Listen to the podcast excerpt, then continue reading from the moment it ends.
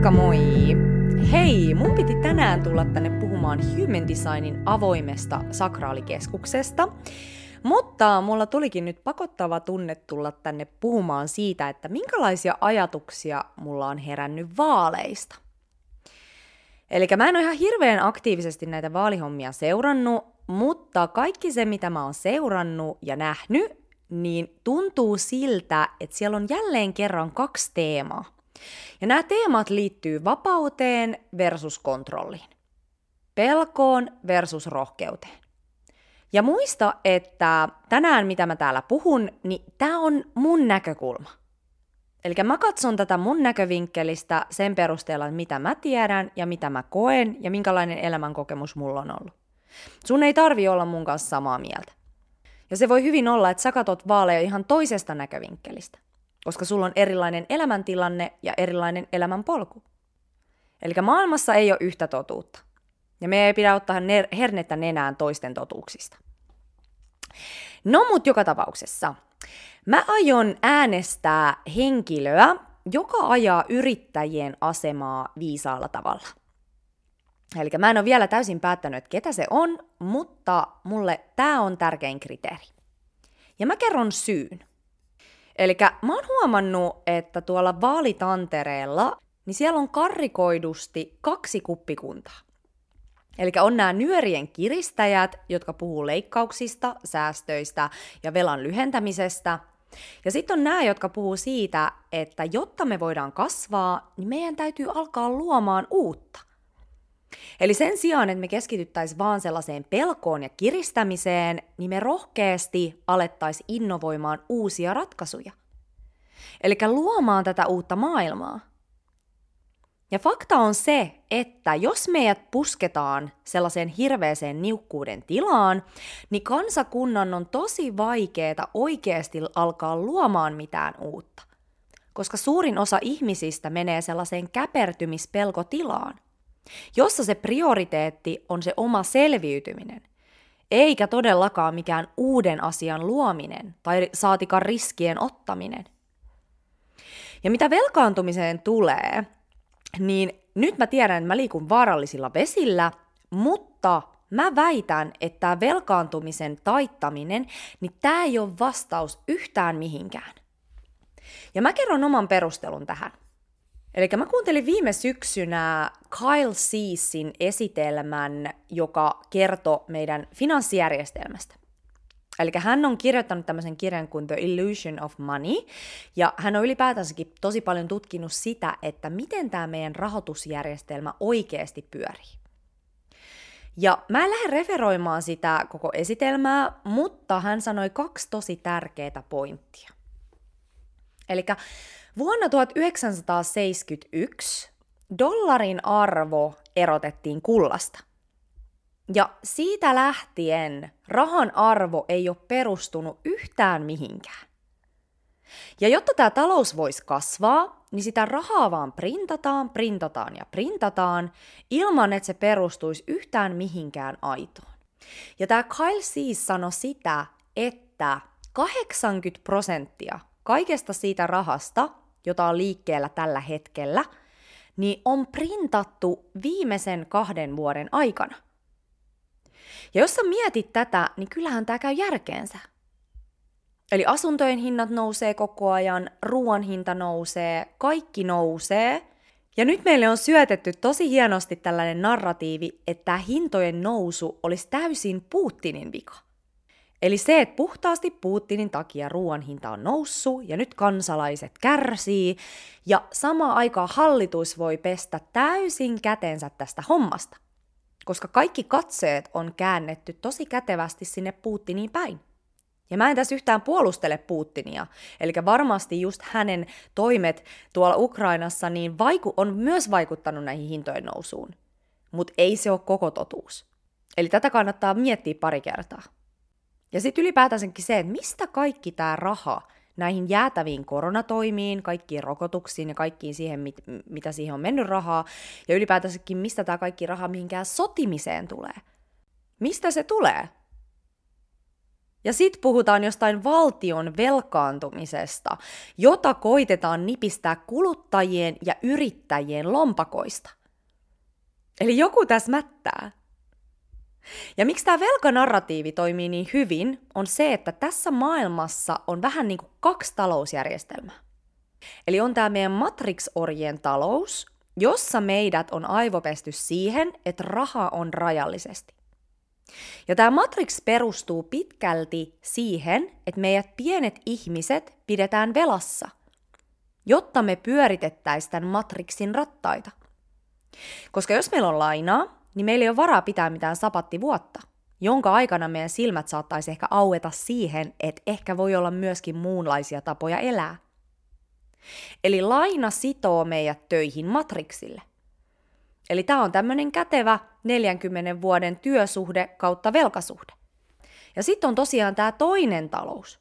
Eli tämä on tämä maailman rattaita pyörittävä talous, johon printataan rahaa niin paljon kuin sielu sietää tarpeen mukaan.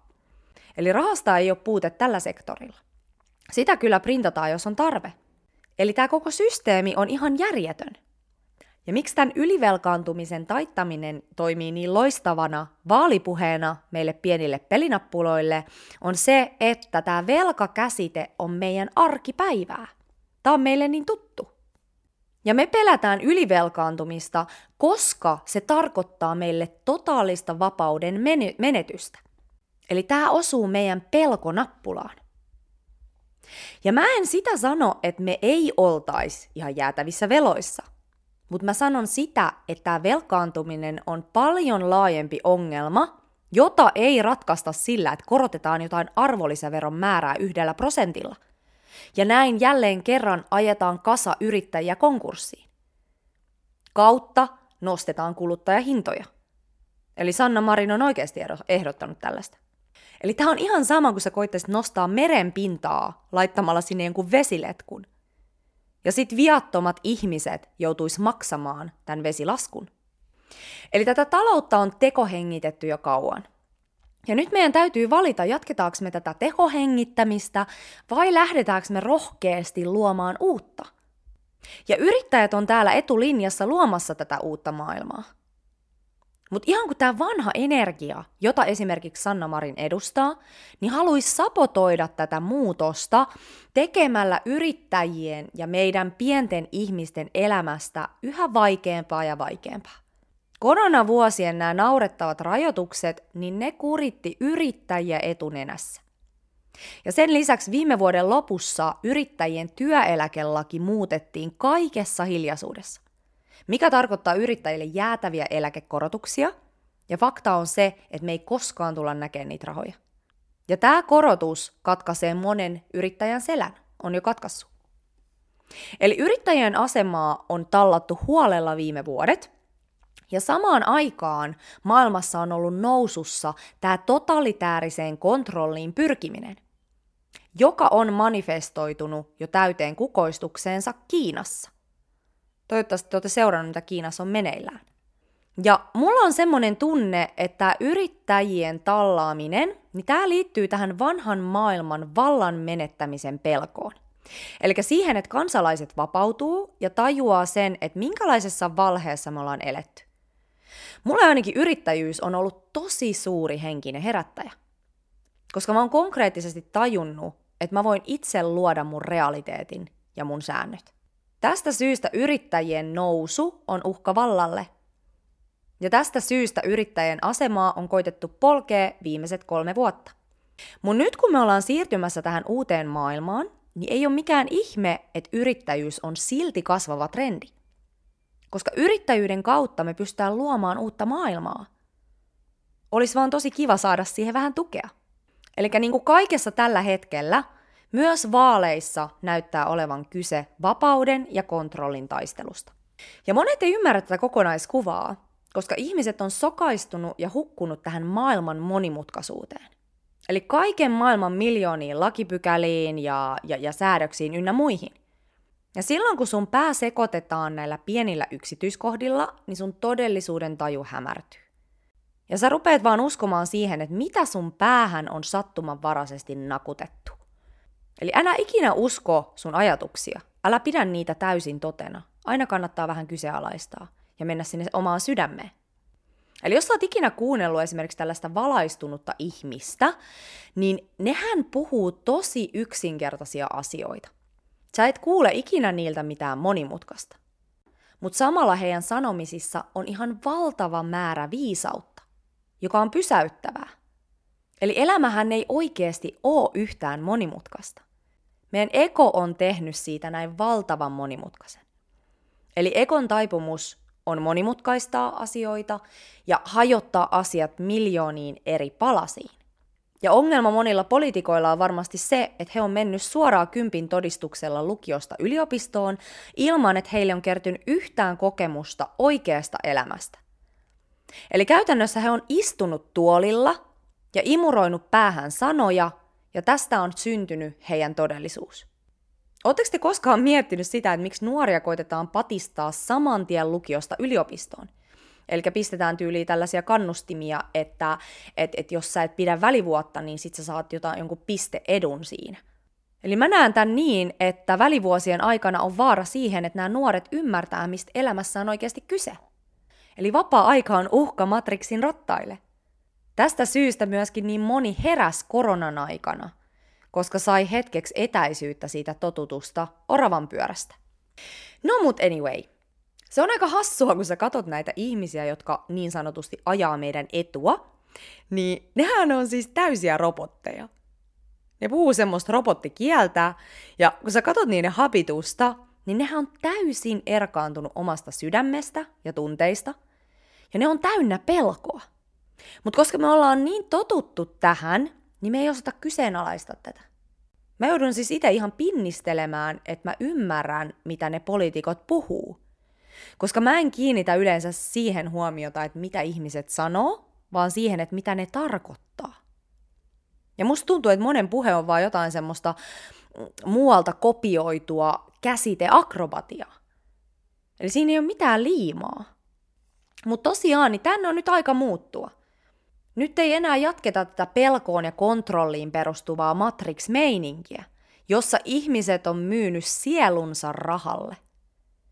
Eli nyt aletaan elää, luomaan uutta, yrittämään, ei käpertymään, vaan laajentumaan. Kriisivaiheissa pärjää ne, jotka ei jää voivottelemaan ja makaamaan sinne tuleen, vaan ottaa ohjat käsiin ja alkaa luomaan uutta – Eli astuu siihen omaan voimaan. Ja tämä uusi aika, johon me mennään, niin tämä vaatii meiltä kaikilta vähän sellaista yrittäjähenkeä. Eli se, että me ymmärretään se meidän oma rooli ja ne meidän omat lahjat tässä muutoksessa. Ja myös se, että sä oot sun tärkein valuutta ja investointi. Eli ei se, että miten tunnollinen sä oot tai miten hyvin sä seuraat jotain sääntöjä, Eli sun arvo tulee sun omasta voimasta ja susta itsestäsi. Ja silloin kun sä astut sun omaan voimaan, niin sillä ei ole mitään väliä, että menetät sä vaikka sun työpaikan, koska sä oot itse se sun työpaikka. Sä tiedät, että näillä kyvyillä sä pystyt luomaan itsellesi varallisuutta, ja sä tiedät, missä sä oot hyvä. Sä et tarvit ketään kertomaan sulle, että mitä tehdä. Eli tämä aika vaatii meiltä vähän sellaista kapinahenkeä.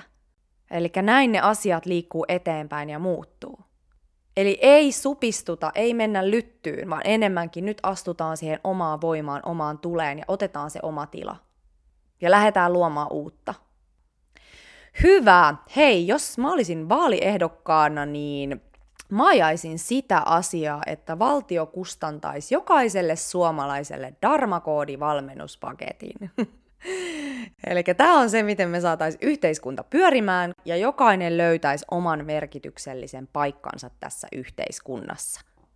Ja mullahan on siis todistettavaa kokemusta poliitikkona olemisesta, koska mun astrologinen laskusolmu on Vaassa huoneessa 11, mikä tarkoittaa sitä, että edellisissä elämissä mä oon ollut tämmöisessä ihmisten etua ajavassa asemassa, eli todennäköisesti jonkunlaisessa poliittisessa asemassa. Eli sehän siis tarkoittaa sitä, että mulla saattaa olla jopa monen sadan vuoden kokemus politiikasta. eli näin. Mutta koska se on mun laskusolmu, niin se tarkoittaa sitä, että mä oon liikkumassa pois tästä energiasta, niin ehkä mä nyt en kuitenkaan sitten ensi kaudella hae sinne politiikan pariin. Jätetään se muille. Hyvä. Hei, vitsi vitsinä. Jos sua kiinnostaa sun lasku- ja noususolmu, ja muutenkin sulla on halu astua siihen sun omaan elämän tehtävään ja oppii tuntee itses ja se, mistä se sun arvo yhteisölle kumpuaa, niin tervetuloa Dharmakodivalmennukseen. Eli tämä on tosi syvä luotaava matka itseen ja siihen omaan elämän tehtävään. Ja tämä on tosiaan tämmöinen neljän kerran valmennuskokonaisuus, jossa me mennään tosi syvälle siihen sun elämän tehtävään vähän eri näkökulmista. Eli tämä sisältää Human Design ja elämäntehtävä valmennuksen, Dharma-arkkityypit valmennuksen, astrologinen noususolmu valmennuksen sekä henkilökohtaisen Dharma Blueprintin. Ja sitten sen lisäksi saat tällaisia itsetuntemusta lisääviä kotitehtäviä näiden valmennuskertojen välissä.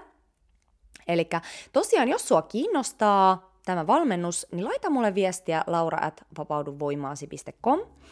Tai sitten käy lukemassa lisää mun nettisivuilta www.lauraihatsu.com. Ja sit muista käydä seuraamassa mua Instagramissa Vapaudu voimaasi on tili. Ja muuten niin ihanaa kun kuuntelit, kiitos kun oot täällä. Ihanaa päivän jatkoa ja ole rohkea ja uudistumishaluinen. Ja mennään rohkeasti kohti uutta maailmaa. Hyvä. Kiitoksia. Kuullaan ensi kerralla. Heippa!